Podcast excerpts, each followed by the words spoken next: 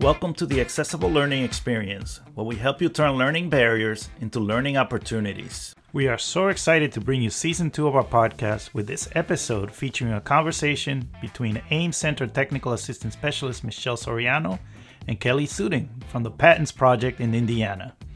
As you listen to this episode, you'll be energized by Kelli's passion and enthusiasm for ensuring all students have access to the supports they need to be successful with learning and you'll walk away with a long list of ideas and practical tips for how you can start the year strong when it comes to accessibility and inclusion. Before I turn it over to Michelle and Kelli, if you're getting value out of this podcast, please share it with others and let us know by providing a rating and commenting wherever you get your podcasts. Without further delay, here's Michelle. Thank you so much for joining us today. It's always so nice to have uh, conversations with you just so I can learn some really great tips um, so let's get started. Can you introduce yourself and tell us what is your accessibility story? Hey, Michelle. Thank you so much for having me. I'm so thrilled to be a part of this uh, kickoff for this new school year. So, yeah, I'm Kelli Suding, and I am a licensed teacher here in Indiana, but I work for the PATINS Project here in Indiana. So, we, we are the nonprofit state education agency accountable to the Department of Education and the Department of Administration, and we support all public uh, pre-K through 12 Indiana schools. So it's all supports around universal design for learning, accessible education materials, and assistive technology. So for PATINS, I specialize in autism, specific learning disabilities, Google Chrome accessibility, and then the integration of accessible educational materials and assistive technology and then of course right alongside PATINS universal design for learning so i would say my accessibility story, my journey began. I actually went to school to be a school counselor and then I took a job as a paraprofessional and I quickly realized like that was my place. I wanted to be a part of that change because I also knew that what I was going to be learning as a school counselor, you're doing that as an educator anyway, right? Um, so I noticed that so much time was spent with students just waiting around for adult to help them move forward to the next task or just waiting for me to read everything for them. And then I realized that students needed more. They wanted more. But at that time, I really wasn't sure what that looked like. But I did know I worked with a student who loves social studies she um, was on the autism spectrum and she was pulled from the social studies class because they were learning states and it was felt that she wouldn't pick up those concepts like that wouldn't be relevant to her. So then she could be working on other essential skills. But all it took to learn those states was some chalk and drawing the states on the sidewalk and then jumping back and forth to the states, making up songs and dances. And she picked that up really quickly and she learned all of them. And she was from a military family who moved a lot. So that was really meaningful and relevant to her and rightfully so. And then, and so it didn't feel right to me at the time. Like, what's happening? Then my student who loves math, all the, um, math materials were being modified because they felt like she wouldn't be able to understand the concepts of division or maybe she didn't need that. And all that took was to knowing her well enough that she loved Michael Jackson and we did the moonwalk. We did all kinds of things. And she picked up the concept of just by you talking about michael jackson implementing ways like the numbers were dancing off the division bracket. So and that was a lot of fun. But I do realize that we all can't sing and dance at every lesson. But what I did discover during that time that if we just embedded those interests in their learning, they definitely would pick that up with adding that multisensory approach and having content rich instruction. They're learning new words and experiences as they should, right? So, and they just needed uh, represented in multiple ways. And at that time, I did not know that's universal design for learning, right? Something that Michelle, I know you're super passionate about and just right alongside me, right? And then just so lastly, the assistive technology part, which really is my wheelhouse uh, with working with the PATINS Project. I remember this day like it was yesterday, and it definitely planted the seed for me to be more an intensive advocate for equitable education. Is when an educator told me a student should not use um, text to speech during the school year because they were not allowable accommodations on state testing. I knew that did not feel right at all. So knowing that that began my journey, sprouted that seed like we can be the change along that. So because I'm working with uh, my amazing colleagues, specialists at the PATINS Project and working along all the Indiana educators, learning from them every day, educators from all over the country in our field right now I'm being interviewed by you, Michelle, and CAST in the AEM Center. And that makes me so excited. I'm so grateful because this journey is ongoing as an expert learner, as we all are. And it takes a village. And I truly believe that we're better together. So thanks again for having me. Oh, I love it. So, what I heard was a lot of relevant And really, that mindset of what's um, required for some could be beneficial for all. So that takes me to this next question. From your work with the many students that you've worked with over the years, is there a story that sticks out as having the greatest influence on your work? And if so, what did you learn? And what would you share with other teachers that might really be looking forward to um, beginning their journey strong and focusing on creating more inclusive environments? Gosh, I want to thank you for asking me this question because this is one one of my favorite student stories that impacted my own learning and is why I can uh, support other educators. And this was, and I always share this story about my student who loves spaghetti. So when I say love spaghetti, he loves spaghetti for breakfast, lunch, and dinner. Spaghetti on his ice cream, drawing spaghetti, doodling spaghetti, talking about spaghetti that was a big part of who he was. And so he was in junior high school. He had a learning disability. And so at this uh, junior high school they would have what's called student of the month. So when you're student of the month your picture gets hung up in the hallway and then it lists all of these things about the student so then uh, other students can look and say oh we've got some things in common okay? So this was a big part because i'm just going to call him johnny. Johnny could really use some friends and this is something that we're working on to ensure just gaining like some social skills and working with friends. So spaghetti okay? Do not forget spaghetti.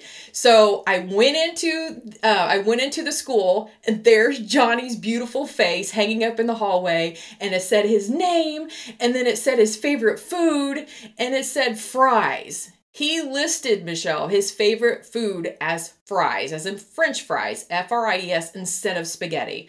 So quickly i went and found johnny and i said hey johnny congratulations. This is amazing you wrote fries as your favorite food, but we, I know you love spaghetti. Like, what happened? And he said, I couldn't spell it. Okay. So this is where Johnny was. This is where what our students do. They try to fit into the curriculum. They try to fit in the atmosphere, the culture that we're handing them instead of us coming to them sometimes. He was a student who needed to use speech to text, text to speech, word prediction. It was handed to him this piece of paper. He didn't understand why he was filling this out. It was just something that another thing he had to do. So it was not meaningful or relevant to him. So this is what he did. Now, if he had the accommodation, he could have just said spaghetti, right? He could have just said it with his voice. Um, so the the paper was not accessible for him, okay, because he was unable to really decode the text that was on there. So, with all of that said, to teachers, our instruction, everything we do is meaningful and relevant for our students. And that can just be having students' voice, being student centered, students being able to create their own goals. That's huge. We can't underestimate that. And then students even attending and running their own IEP meetings, and then ask students how they feel they learn best and then explore those ways and help implement those ways. But then even further is that there's so much great assistive technology out there, but then just stepping back and ensuring that what you are creating for your students is accessible. Being mindful can all of my students interact with this content? I love that. It just makes me think about how such small changes in providing access for students make huge impacts. Um, what a great story. You know, we're starting back to school and we know that teachers are really wanting to make sure that they're designing things for all their kiddos. So, for those teachers who are starting the school year strong when it comes to accessibility, what would be some tips for them? I think right out of the gate, is if you have not immersed yourself in the principles of universal design for learning, friends, start there. This is definitely going to help broaden your lens on how you are engaging your students, representing your instruction, and how students can share their knowledge, express what they know. And it's probably things, the principles is instead of it not feeling like it's another thing, you're probably already doing parts of universal design for learning but really getting to know the the principles and the checkpoints can really hone that skill in to make that even more accessible for your students. And then i would say creating all of your education materials in accessible formats to meet all of your students we have to think about learner variability right michelle so, does your students use text to speech? Do they need audio formats? Because inaccessible uh, materials can be definitely the definite barrier to increasing the knowledge if a student can't access in the way that works best for them. And if you're not sure how to do that, ask. Don't be afraid to ask. Seek out professional development. I am highly active on Twitter, and I cannot remember who tweeted this. I should probably find it to give them credit. But they tweeted out that accessibility isn't extra steps, it's the steps you missed. Okay, so it's just not another thing, it should just be the thing. And then I would say, probably just the three to kind of get kicked us off so we're not completely overwhelmed and sustaining all of those with UDL and making sure we have accessible instruction is the SETT framework by our dear friend and colleague in the field Joy Zabala. Um, so the SETT framework is is an acronym, of course. We love acronyms in education. So SETT being the S being student, the E being environment, and that's just not the physical environment. That could be who the student interacts with during the day. Um, the task and then the tool. So the SETT framework will help support the student and and you as an educator trying to figure out what the best support for that student to get to the task. And you're going to notice the tool is listed last, but that student is definitely kind of bounces to the E, the D, and the T at all times. So the SETT framework for sure. Great information. So we know we've talked a little bit about the materials for accessibility, but now let's talk about that technology piece because we know that there's a synergy between them. And we know that you're well versed in the use of assistive technology to support learning. What would be some favorite tools you would invite teachers to try out this year if they want to have the greatest impact on learning? Okay. You asked that just perfectly your favorite tools. We get asked in the when you're in the field, what's your favorite tool? And I always stop back and say, well, what's the goal? Just stepping back, like what's the goal? And then thinking about going back to the SETT framework. So the goal being first. And then one size does not fit fit all. We have to make sure it's an appropriate accommodation for accessing that task. Again, SETT, set framework. So, and then just a tip um, is when we're introducing new tools, just that all these are skills that need to be taught. Okay, so instead of saying go right with your voice, and a student's never done that, a student's gonna get highly frustrated because you know your device types way slower than we talk. So just starting off with preferred activities anytime we're introducing a new tool, and then let them get that play out, let them pick the voice that they think's hilarious let them have it at a high rate of speed when they're using text to speech. You kind of play around with those settings because students need to get that out. Even in high school high schoolers need to do the same thing High schoolers do that all of the time. The first thing they always do is find music lyrics and make the voice like sing them as best as they can, and they laugh hysterically. But I know that that that just needs to happen.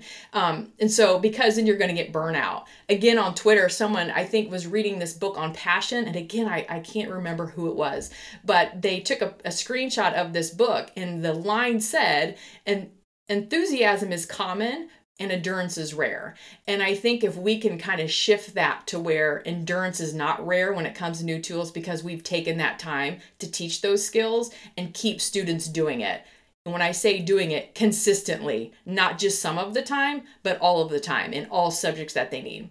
So, the tools I would say, uh, working for PATINS, I think one of uh, my proudest, I would say collectively as a team, one of our proudest moments um, as far as our work goes is that we have teams uh, apply for a grant. It's called Aiming for Achievement uh, Grant. So what happens is they get intensive support by one of us specialists, and we help create policies and procedures in order to that students are getting the materials in a timely manner. So this is really important work. It starts there because then if that team gets abducted by aliens, um, anyone who comes in still going to know how to get braille materials, large print if they need it, audio, digital, whatever's needed. So that's really, really important. But part of also that grant is that this is the tool that I'm, going to refer to is called UPAR. So that is Universal Protocol for Accommodations in Reading. It's not another test.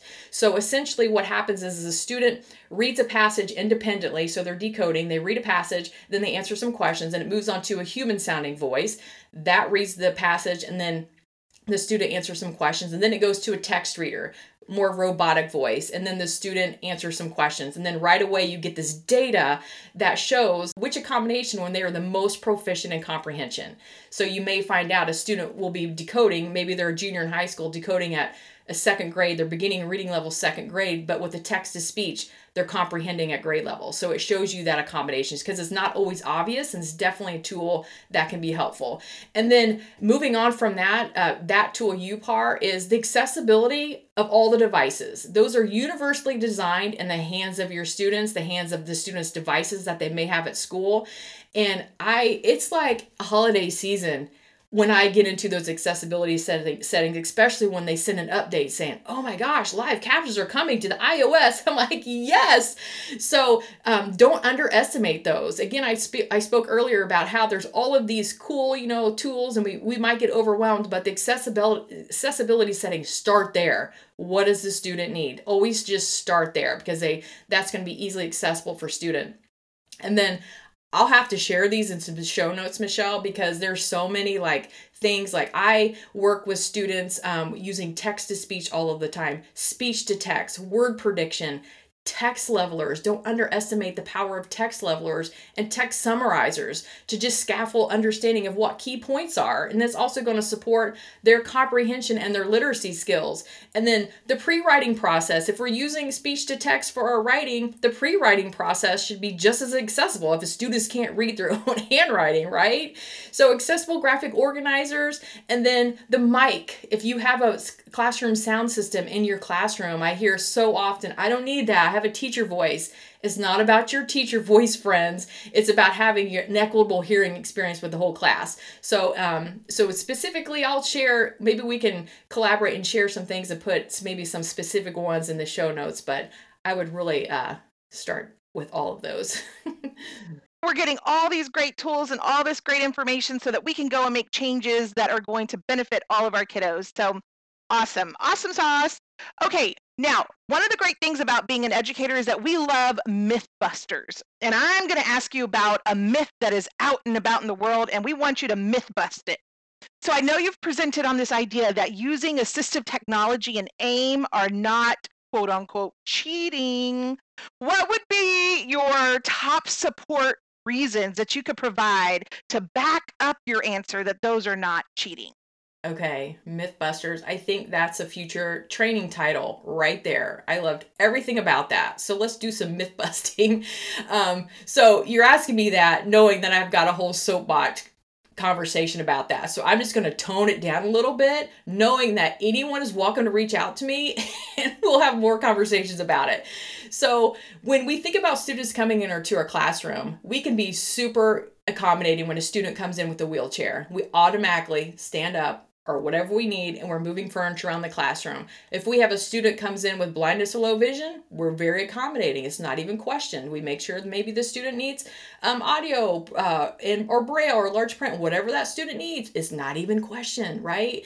If we have a student deaf and hard of hearing, we're not just using our teacher voice anymore. We're using that mic all of a sudden, and now we're turning our captions on is not even questioned. But just because we cannot see the disability doesn't make it less crucial to implement inclusive practices with assist, uh, assistive technology accessibility. So just knowing that lack of knowledge does not mean lack of intelligence. Okay as is dyslexia is not indicative of one's intelligence. And i have worked with so many students who feel inferior to their peers and they feel like they're not smart. And it's comes down to their materials and instruction have not been accessible to them their whole school career up until the time that we we we are able to have conversations with them and and work with their teachers. So but that's that's on us okay? We have the power to change that flip that mindset and the narrative that those students have made for themselves by making things accessible, meeting their needs, thinking of learner variability.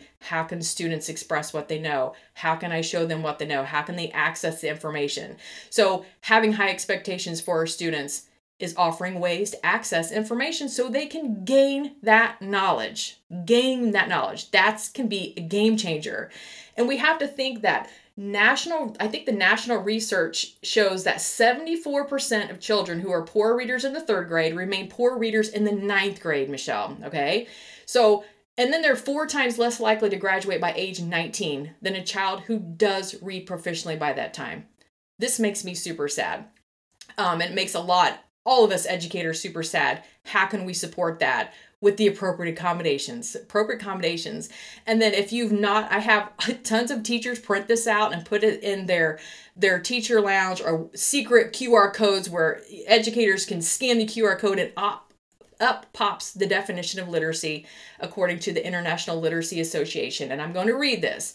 So, the definition is literacy is ability to identify, understand, interpret, create, compute, and communicate using visual, audible, and digital materials across disciplines in any context. It does not just say visual, audible, and digital, my friends. We have to think about our readers who are visual readers, auditory readers, tactile readers, maybe all three maybe just one, maybe just two. It doesn't matter. However, they need to access the text. If we're making our instruction accessible, then they'll be able to gain that knowledge. And so, decoding the content, interacting, and responding are all different skill sets. So, what I mean by that is we can have that junior in high school whose beginning reading level their independent reading level is could be at fourth grade but their high but their comprehension level is at grade level or above that student should have access to grade level materials.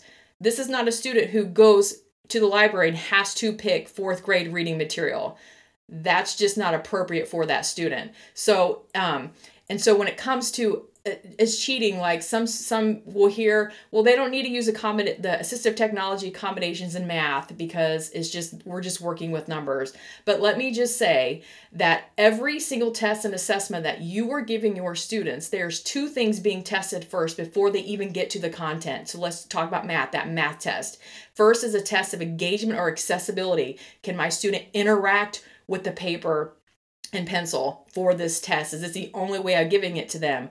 And then the second, it's a test of reading. So every single test and assessment we give our students is a test of reading. And if they cannot decode the directions to the math test, they're never going to be able to show you what they know on the math. So eight assistive technology and accommodations at all times everywhere in all subjects. And then just ask yourself, what am I testing? What am I measuring? And is this creating an equal opportunity for the student? Yes, we cannot fix a student who comes in with dyslexia or specific learning disability, but we can support those students by integrating those characteristics of dyslexia into their daily life and using their strengths to support their weaknesses. And oftentimes that is with assistive technology and assistive technology. I think some uh, educators are fearful that it's replacing teaching, but assistive technology is parallel with teaching. It's not replacing, it's supporting those students from getting further behind when they are working on those independent tasks.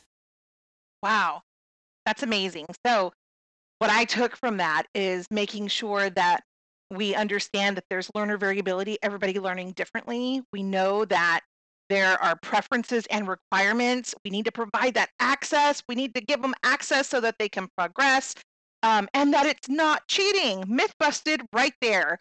Um, one more question. I promise this is the last one. Um, although we could go on all day.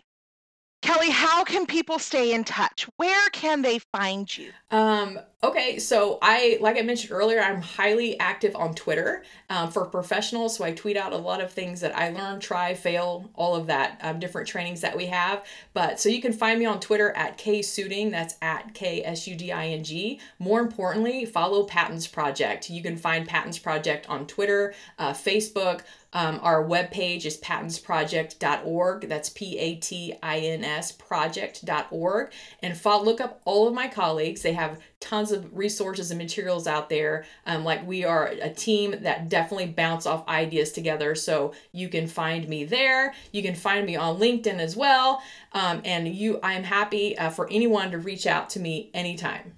Well, I definitely have written that down so that I can reach out to you continuously. It's always a pleasure to learn with you, to learn from you, and we can't wait to hear more. Thanks so much, Kelli, for being here and joining us today. Michelle, thank you so much, and I appreciate all of your work that you do with all of the states.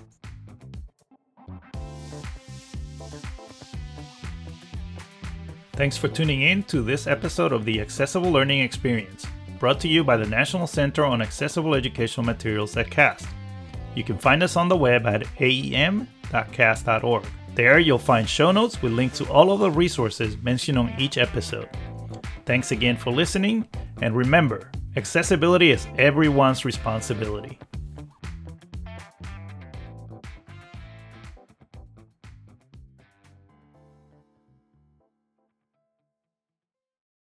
The contents of this podcast were developed under a cooperative agreement with the U.S. Department of Education. However, those contents do not necessarily represent the policy of the U.S. Department of Education, and you should not assume endorsement by the federal government.